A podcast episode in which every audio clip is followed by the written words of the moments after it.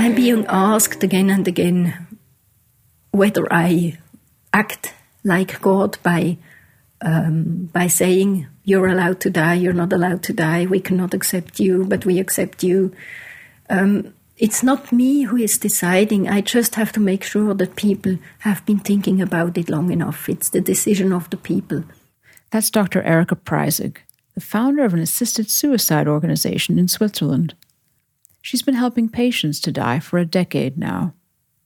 For example, she helped David Goodall, a 104 year old Australian man, come to Switzerland to die in 2018. At that age, he had a lot of health problems affecting his quality of life. When he gave a press conference to talk about his decision, he was wearing a sweater with the words aging disgracefully on it. My abilities have been declining over the past year or two, while my eyesight for the past five or six years. And uh, I no longer want to continue life. Um, I am happy to pass, uh, to, to have a chance tomorrow to end it. I certainly hope that, that uh, my story will uh, increase the pressure uh, for here to uh, have more, more liberal views on the subject. And I think I think there probably will be a step uh, in the right direction. This is what he said when somebody asked him what music he'd like to hear at the end. If I had to choose something, I think it would be the final movement of Beethoven's Ninth Symphony. Very nice. Freude schöner Götterfunken, Tochter aus Elysium, wir betreten feuertrunken, himmlische dein Heiligtum. I think we can arrange something for tomorrow.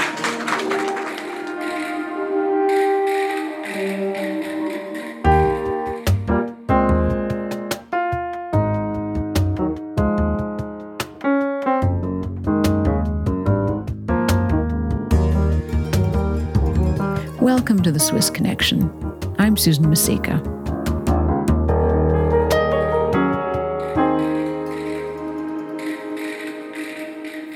For the next two episodes, we're going to focus on assisted suicide.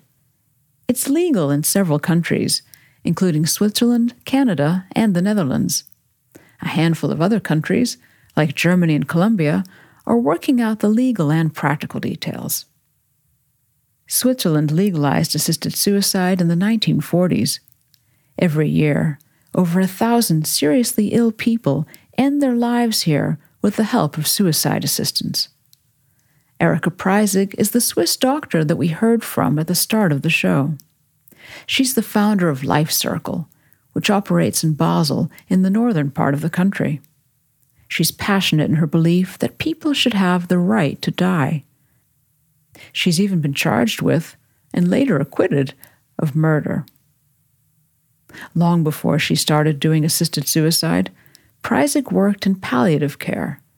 Then her father had a stroke, and he threatened to throw himself in front of a train. She decided to help him find another way, as she was telling swissinfo reporter Jessica Dacey in 2015. He couldn't speak, he couldn't write.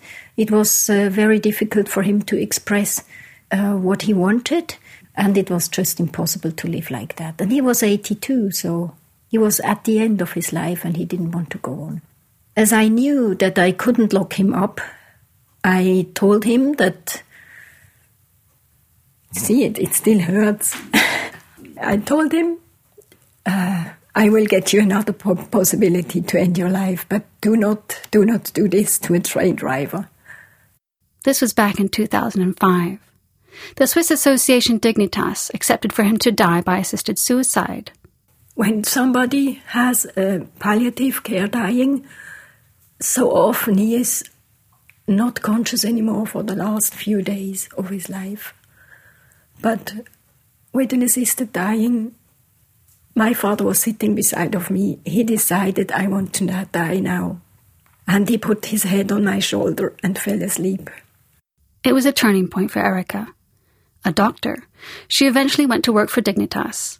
And a few years later, she decided to branch out on her own, setting up her twin associations of Life Circle and Eternal Spirit.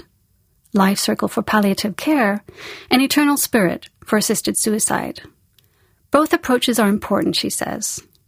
When you are 80, 85, you have arthrosis, arthritis, diabetes, uh, you shake, you can't walk, your sons and daughters are afraid that you fall, so they put you into a nursing home. In the nursing home, you have got nothing to do, then just sit around, wait for the next meal, and you wait to die.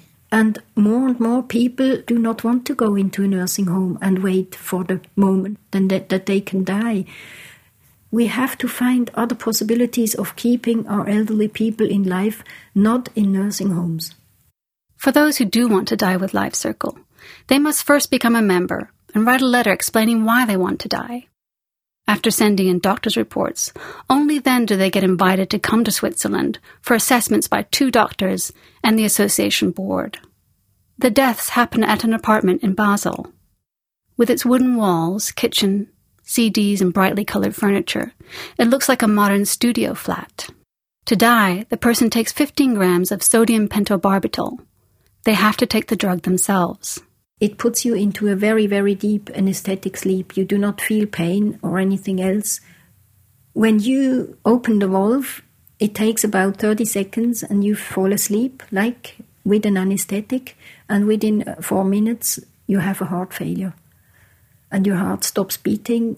You, you die very, very easily. Every death is filmed by two cameras, and a coroner comes to check on everything.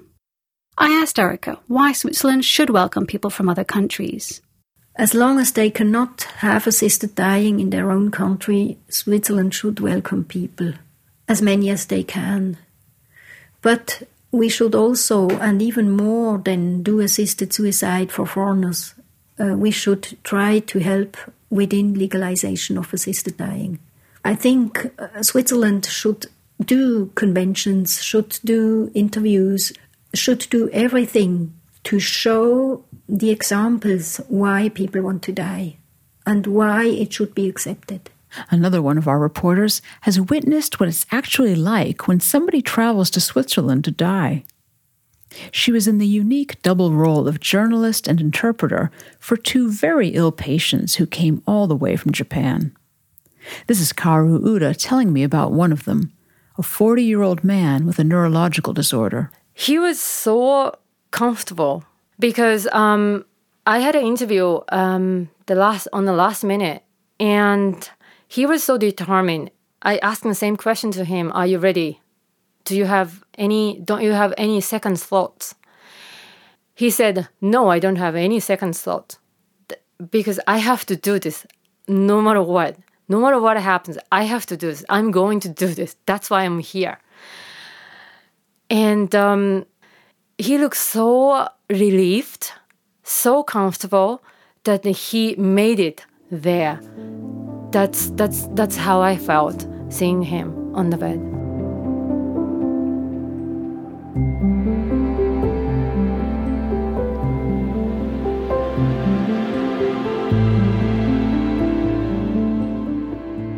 We'll be hearing more from Kaoru in the next episode.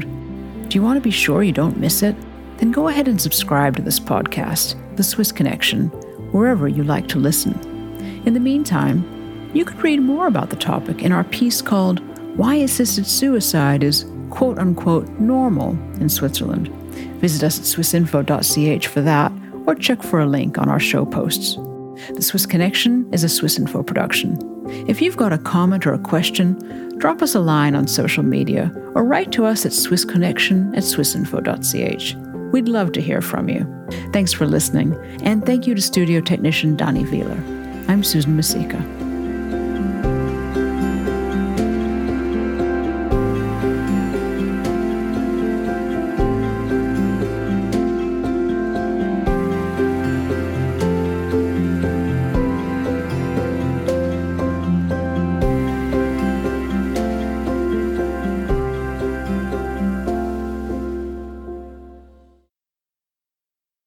Hello, I'm Imogen Foulkes from swissinfo's Inside Geneva podcast.